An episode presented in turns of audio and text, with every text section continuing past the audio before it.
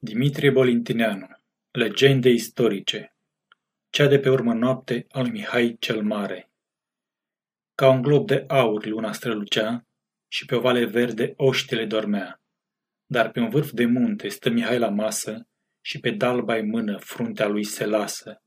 Stă în capul mesei, între capitani, și recheamă dulce tinerii săi ani.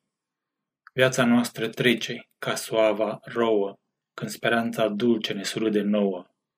Astfel astă dată viața lor cura, cugetele triste nu-i mai tulbura. Luna varsă raze dulce argintoase, austrul le suflă coamele pletoase. Capitanii toarnă prin pahare vin și în sănătatea lui Mihai închin. Dar Mihai se scoală și le mulțumește și luând paharul astfel le vorbește. Nu vă urez viață, capitanii mei, din potrivă, moarte, iată ce vă cei. Ce e viața noastră în sclavie oare? Noapte fără stele, ziua fără soare.